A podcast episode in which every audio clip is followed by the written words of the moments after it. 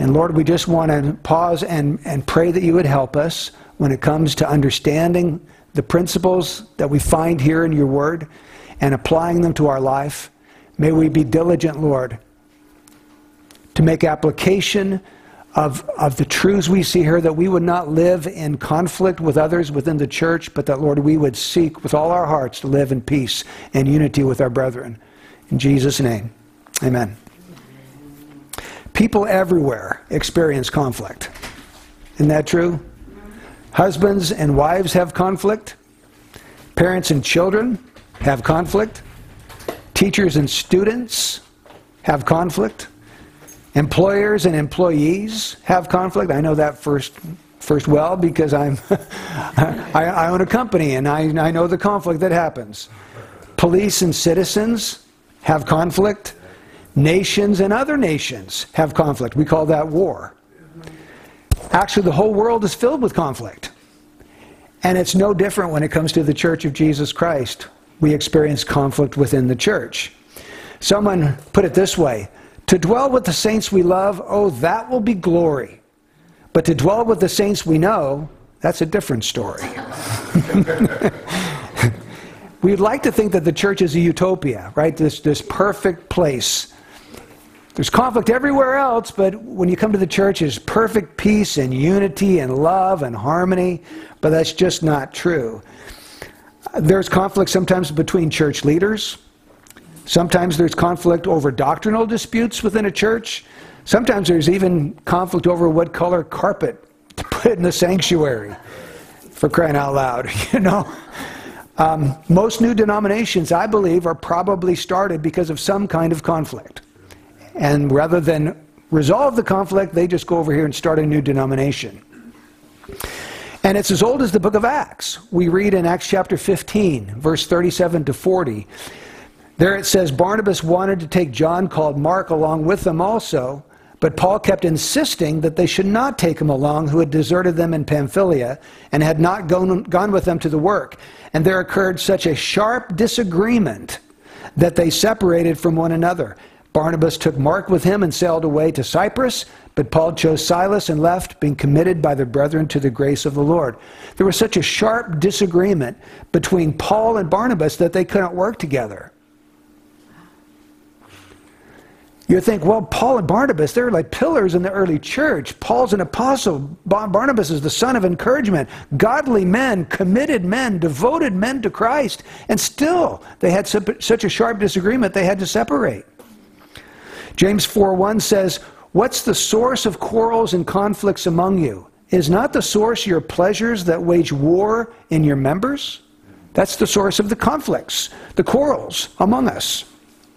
And church conflicts are not new. They've been around since the beginning. We've already seen one here in Acts chapter 15, and they're going to be with us until Jesus Christ returns. So the big question is not will we ever have a conflict with anybody else in the church? Most likely, yes, there's going to be something in our lives. The question really is how do we deal with that conflict when it arises, and how do we resolve it in a way that honors God? So that's what I want to try to, to focus on from the Word of God today is how do we resolve these conflicts within the body of Christ? As we do that, we're going to look at two women. Their names are Euodia and Syntyche. And Paul exhorts both of them to live in harmony in the Lord in verse 2. Now, that phrase, live in harmony, it literally means think the same things, or be like minded, or agree. So there was a disagreement between these two sisters in the church. They disagreed, and it must have been a pretty significant disagreement for Paul to have to mention them by name in his letter and tell them that they need to stop their squabbling and conflict and they need to come back together and agree in the Lord and they need to live in harmony rather than butting heads. Now, he says that they need to do this in the Lord. Live in harmony in the Lord, and I think that's key. I think that's a really important phrase in this whole verse. We can only live in harmony with one another when we do it in the Lord. And I take that to mean we live in harmony in the Lord when we depend upon the Lord's power, when we seek the Lord's will, when we rely on the Lord's grace, and when we submit to the Lord's rule. We do all of this in the Lord, and then harmony will flow. But if we are doing this in our flesh or carnal, carnally, we don't, should not expect there to be peace and love and grace and harmony to flow in the body of Christ.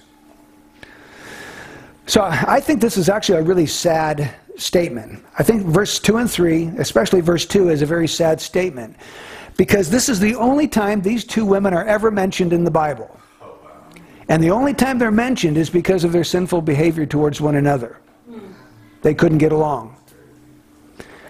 Can you imagine being in the church in Philippi and you're sitting there and somebody, maybe one of the elders, stands up and he says, Hey, I've got this letter from the Apostle Paul. I want to read this letter to you. And all of a sudden you hear your name in the middle of the letter. I want Euodia and Syntyche to live in harmony in the Lord. I mean, that would be pretty embarrassing if you're called out from the rest of the church and told you guys need to cut it out and get along with each other. so, yeah, it, it is sad and it is embarrassing. But but that's not to say that these women were not true believers. I believe that they genuinely were, because verse 3 says, um, I ask you also to help these women who have shared my struggle in the cause of the gospel. So these women were involved in the cause of the gospel, and they were struggling in the cause of the gospel, meaning they weren't sideline Christians, they weren't nominal believers, they were heavily involved in supporting Paul and doing the work of gospel ministry, whatever that looked like for them. I'm not sure exactly. But they were serving the Lord. They were devoted. They were zealous Christians, which is interesting to me. You can have zealous, godly Christians who have to resolve conflicts from time to time. Well, this morning, what I want to do is point out five biblical principles to help us resolve conflict. Five principles. The first one is if possible, overlook the offense. If possible, just let it go. There are some offenses that are minor, and in many of those cases, it's best just to cover them up in love and move on. Just forgive and go forward. I say that because 1 Peter 5 8 says, Above all, keep fervent in your love for one another, because love covers over a multitude of sins. So, if we're fervent in our love for each other, there's bound to be times when we're just going to cover over that sin and not make a big deal of it, just forgive them and move on. Proverbs 19, verse 11 says, A man's discretion makes him slow to anger, and it is his glory to overlook a transgression. It's his glory to overlook it.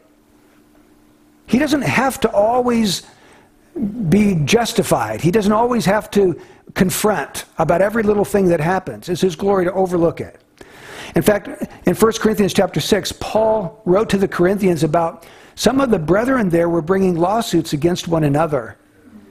And Paul, Paul was upset about that. He says that ought not to be done. In fact, his, his final advice to them was why not rather be wronged? Why not rather be defrauded? In other words, instead of lashing out in the legal court system to avenge yourself for these offenses that people are bringing against you, why don't you just absorb the offense and move on? That was his counsel. Everyone's got bad days. I've got bad days. You have bad days, right? We can get irritable with each other. We, we get stressed out about something. We're impatient. We do things that, that hurt other people. We don't intend to, but it happens. And so, how do we react when that's happening? I think we need to be willing to extend the same grace to others that we hope that they will extend to us when we have a bad day. There's an author by the name of Ken Sande, and he wrote a book called The Peacemaker. And I want to read to you a short little story because I think it illustrates this. He says, I remember one day when Corlette said, his wife was Corlette, when she said something that really disappointed me. I don't remember what she said, but I do remember going out into the backyard for a few minutes to rake leaves. For about 15 minutes, I treated myself to a real pity party. And I was increasingly convinced that I should go back inside and let her know how hurt I was. But then, by God's grace, Philippians 4 8 came to mind. Ha! I thought at first. What's noble, right, or lovely about the way she's treating me? But the Holy Spirit wouldn't give up. Within a few minutes, I grudgingly conceded that Corlette is a good cook. Parenthesis. This counterbalancing process often begins with the basics. And, and parenthesis. then I admitted that she keeps a beautiful home and practices wonderful hospitality. And yes, she has been very thoughtful toward my family. And she is certainly pure and faithful. I remember how much she had supported me through some difficult times in my work. Every chance she gets, she attends the seminars I teach and sits smiling and supportive through hours of the same material, always saying she's learned something new. Corlette is a marvelous counselor and has helped hundreds of children. And didn't she even take up backpacking because she knew I loved it? I realized that the list could go on and on. Within minutes, my attitude was turned upside down, and I saw the offensive comment for what it was a momentary and insignificant flaw in an otherwise wonderful person. I did go back inside, but not to confront Corlette about what she had said. Instead, I just wanted to give her a hug and tell her how glad I was to be married to her. Isn't that a beautiful story? Beautiful story. It illustrates this idea of, if possible, overlook the offense. We're all human, we're all fallen, we're all going to have bad days. Just let it go. But what if you just can't do it? You've tried to let it go, and it still plagues you, and it comes back again and again to you, and you still feel hurt whenever you think about that person. Uh, you still have feelings of resentment or bitterness. Well, let's go on to principle number two. Go to your brother and tell him his fault in private. That's principle number two. Luke 17, 3, Jesus says there, be on your guard. If your brother sins, rebuke him. And if he repents, forgive him. So here we have a situation in which the offended brother didn't just overlook the offense. Someone sinned against him, and instead of overlooking the offense, Jesus counsels him to rebuke him. So there are situations where it is biblical for you to actually confront the person who sinned against you. If you can't overlook it, Principle number two go to the person in private and reprove them in private. Now, why do I say in private? Well, because of what Jesus tells us in Matthew 18 15. Let me read that verse to you. Now, Jesus said there, if your brother sins, and then some late manuscripts add against you, so not sure if against you was part of the original or not, but let's just take it that way. If your brother sins against you, or even if he just sins, go and show him his fault in private. If he listens to you, you've won your brother. So here Jesus commands his disciples to confront a sinning brother, but he tells them very specifically, you've got to do it in private. This is not to be a public thing. The problem that I've seen, and I've been a Christian a long time now, I'm an old man, I guess, I can admit that. 62 years old, I've been saved since I was 19, so that's a long time. And I've seen a lot of these situations come up, and almost invariably, people handle conflicts the wrong way. They don't go to their brother in private. They start talking to other people, trying to sort of get them on their side and spreading the. the, the do you know what that brother did? How they hurt me? Did you realize? Let me just tell you. And so they start talking to people within the church. Now, do you see the, the, the destruction that can take place from that? Jesus wants, whenever possible, to limit the sphere of, of these festering problems within the body of Christ. It doesn't have to be made public until stage three of Matthew 18. But this is stage one. If your brother sins against you, go and reprove him in private. We stir up bad feelings Whenever we don't do this the way Jesus told us, we stir up resentment. Other people start to feel negatively towards that person that you're talking about. And instead of keeping something a private issue that should be a private issue, now we've made it a public issue within the body. Division can result from that. So it's all around, it's a destructive thing. If you feel like you need to confront somebody about something that they've done to you, then go to them one on one. No one else should be there, you and that person, and speak to them about the issue. And I also see something else that happens a lot at this particular phase. Someone has something against somebody else, that brother or sister has hurt them. They start feeling uncomfortable whenever they're around them. They start to avoid them. And before long, they just decide that they're going to leave the church and go to somewhere else. That's not the counsel we find in the Bible. The counsel we find in the Bible is to resolve that issue in humility and gentleness, confronting in private, seeking the Lord to bring repentance and restoration and reconciliation, not just avoid the problem and go someplace else. That's the easy way out, but it's not God's way. So, if, if God calls us to do this and confront a person about something that they've done that has hurt us, how, how do we speak to them?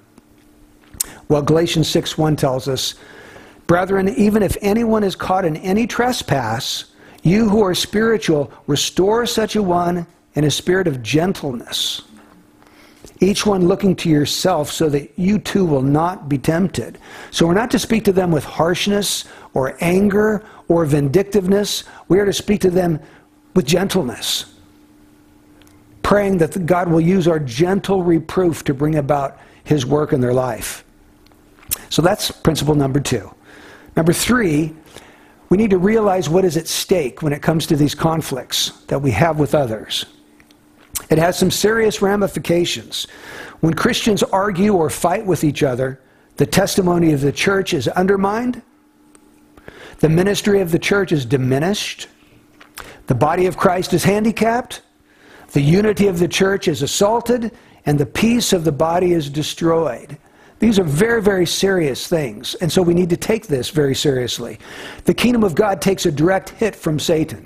The devil would like nothing else for us to be fighting and squabbling against each other because that saps all of our strength. We're supposed to be loving each other and serving each other and reaching out to a lost world and bringing people to Christ. And instead of doing that, we're squabbling and fighting and wasting all of our time and energy in carnal means. And that's exactly the opposite of what we should be doing. So that's principle number three. Realize what is at stake. Number four, humble yourself so you can learn what God wants to teach you in this whole matter. Humble yourself.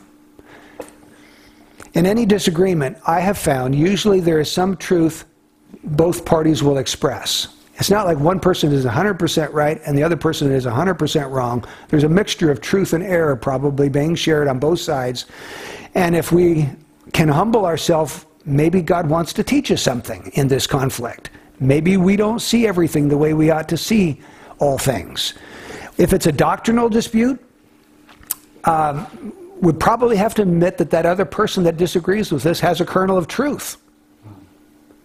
Why not just admit that? Okay, I can see that is true.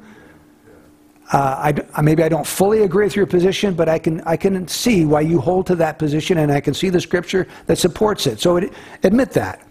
If it's someone who comes to you and confronts you about some kind of a character issue in your life, maybe someone in love confronts you about something like pride or selfishness or laziness. Um, or some other sin, our first reaction is to deny it. At least speaking from personal experience. no. Uh, and, and claim that they're all wrong. Right? We deny it. No, you got it all wrong. You're totally off, off the wall. But the, I've also learned in my own life that each one of us has blind spots. We don't see everything about ourselves. And that's uh, humbling to admit. But there are spots. We, we think everything is good in our life, but yet someone comes and con- confronts us about something, and then we have to think, well, maybe I've totally missed something. Maybe, maybe I'm not seeing it. Maybe other people all see this glaring fault in my life, and I'm just not seeing it. And it's like someone poking you in the eye. You recoil, right? And you want to get away. But I think what the Lord would have us do is to humble ourselves and go before Him and just ask Him honestly, Lord, is there truth in what this person has told me? Is there any truth to that? Please show me. We have to be humble enough to admit that just maybe the Lord is using that other brother that I don't like coming and confronting me. Maybe He's using them to expose some sin in my life that I haven't seen before. And only a humble person is going to be able to do that. So we need to ask God for humility. And then number five, principle number five, recruit the aid of a mediator. That's what we see going on here in Philippians 4. Paul encourages someone else to come alongside Euodia and Syntyche and help them resolve the conflict that they have together. He says in verse 3 Indeed, true companion, I ask you also to help these women who have shared my struggle in the cause of the gospel, together with Clement also and the rest of my fellow workers whose names are in the book of life. Now, first thing we see here in verse 3 is this true companion. Indeed, true companion. Interesting, he doesn't call him by name. He calls Euodia and Syntyche by name, but he doesn't call this person, whoever it is, by name, and we wonder why. Who in the world is he talking about? And the short answer is nobody knows. I've read lots of commentaries, and they give lots of ideas, but nobody knows for sure who this person is. Some have said, well, maybe, maybe it was Luke. Or maybe it was Epaphroditus who was the one bringing the letter back to Philippi. Maybe he was the true companion. Or some people say, no, what we need to do is just take the Greek word, which is syzygos, and don't even translate it, just take it from Greek. That's the name. And they say, Indeed, Syzygos, I ask you. And so the, they say, Well, the person's name was Syzygos. The only problem with that is that we've never found any other person in ancient history with that name. But what we do know is evidently the Philippians knew who it was because Paul didn't have to explain. There was no problem in their understanding. And interestingly, he didn't just ask one person to be the mediator, apparently there was a group of people he said get involved because he doesn't just mention the true companion, he also mentions Clement and the rest of his fellow workers whose names are in the book of life. So these were true believers, their names were in the book of life. They were saved, they were on their way to heaven. He asks them, get involved. You, you shouldn't let this festering conflict go on indefinitely. You need to help them resolve it because we need the peace of the church. So get involved in helping them do that. Sometimes believers get stuck in a, in a toxic, poisonous relationship. Both believe that they're right and the other person's wrong. Both believe they've been sinned against by the other. Both believe they have nothing to apologize for. Both are involved in the same church, and both have let bitterness and resentment fill their hearts. And they seem incapable of reconciling without help. And when you get to that point, you need someone else to step in and help you resolve that issue. And so, what I'm talking about here is a trusted, mature friend who steps in, a third party who's objective, who can see both parties and try to point out the sins on both parties and urge each of them to repent of the sins they have committed and extend forgiveness to one another. Sometimes that becomes necessary. Sometimes that happens within a marriage. We call that marriage counseling. We look for a mediator or a third party to help bring those two estranged partners back together. And sometimes it happens within the church. This something like that happened in my first pastorate in Milpitas. I, Debbie and I and the, our family went there in 1990. I was a brand new pastor. I'd never pastored a church before. So I was green. I was inexperienced. I really didn't know what I was doing. No one told me how to do this. so I showed up, and for the first three years, there was conflict in the church because the previous pastor had been a pastor for 30 years. He was beloved by the church. Uh, they had, he had their support. And uh, when he left and I came in, they thought, who is this guy? I, I, wasn't, I wasn't like Ron. I wasn't the same guy. I didn't minister the same way he did.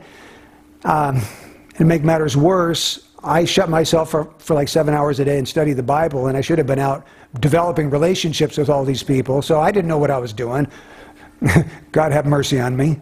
So, so for the first three years, there was this ongoing tension within the church, and it, it culminated with two of the disgruntled members going to the previous pastor before me and asking him and two other pastors that lived in the same town to come together and mediate because they really believed that I was disqualified and needed to leave and I shouldn't be pastoring the church. They wanted somebody else.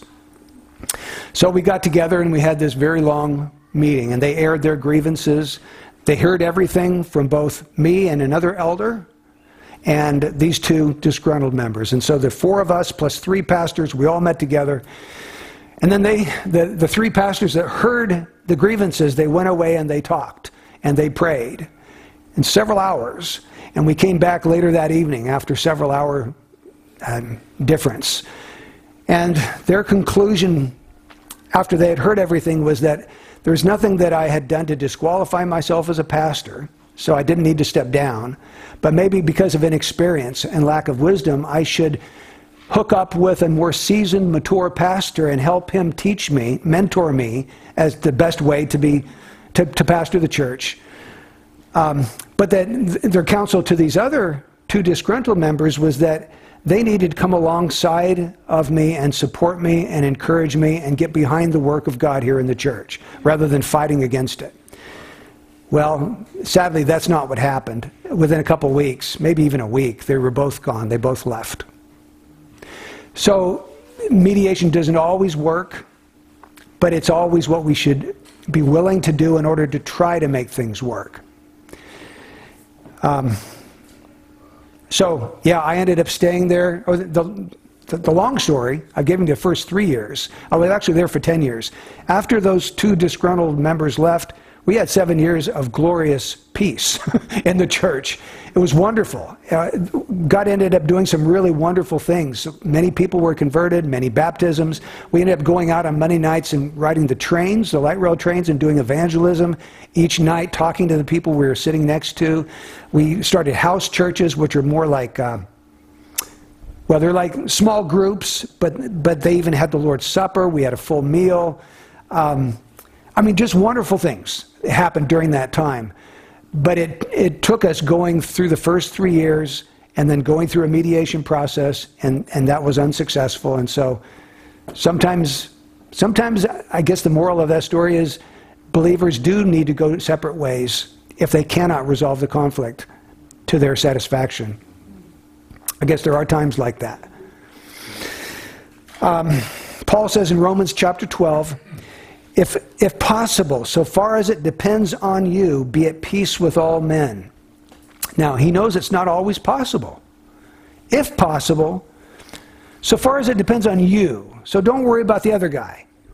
But as far as it depends on you, do everything you have to do, everything you can do to be at peace with that person. You don't want to be at war. You don't want to be at conflict with them. So humble yourself. Be willing to admit your faults to that person. Ask for their forgiveness for the things that you've done. And at that point, you've done everything you can do to be at peace with them.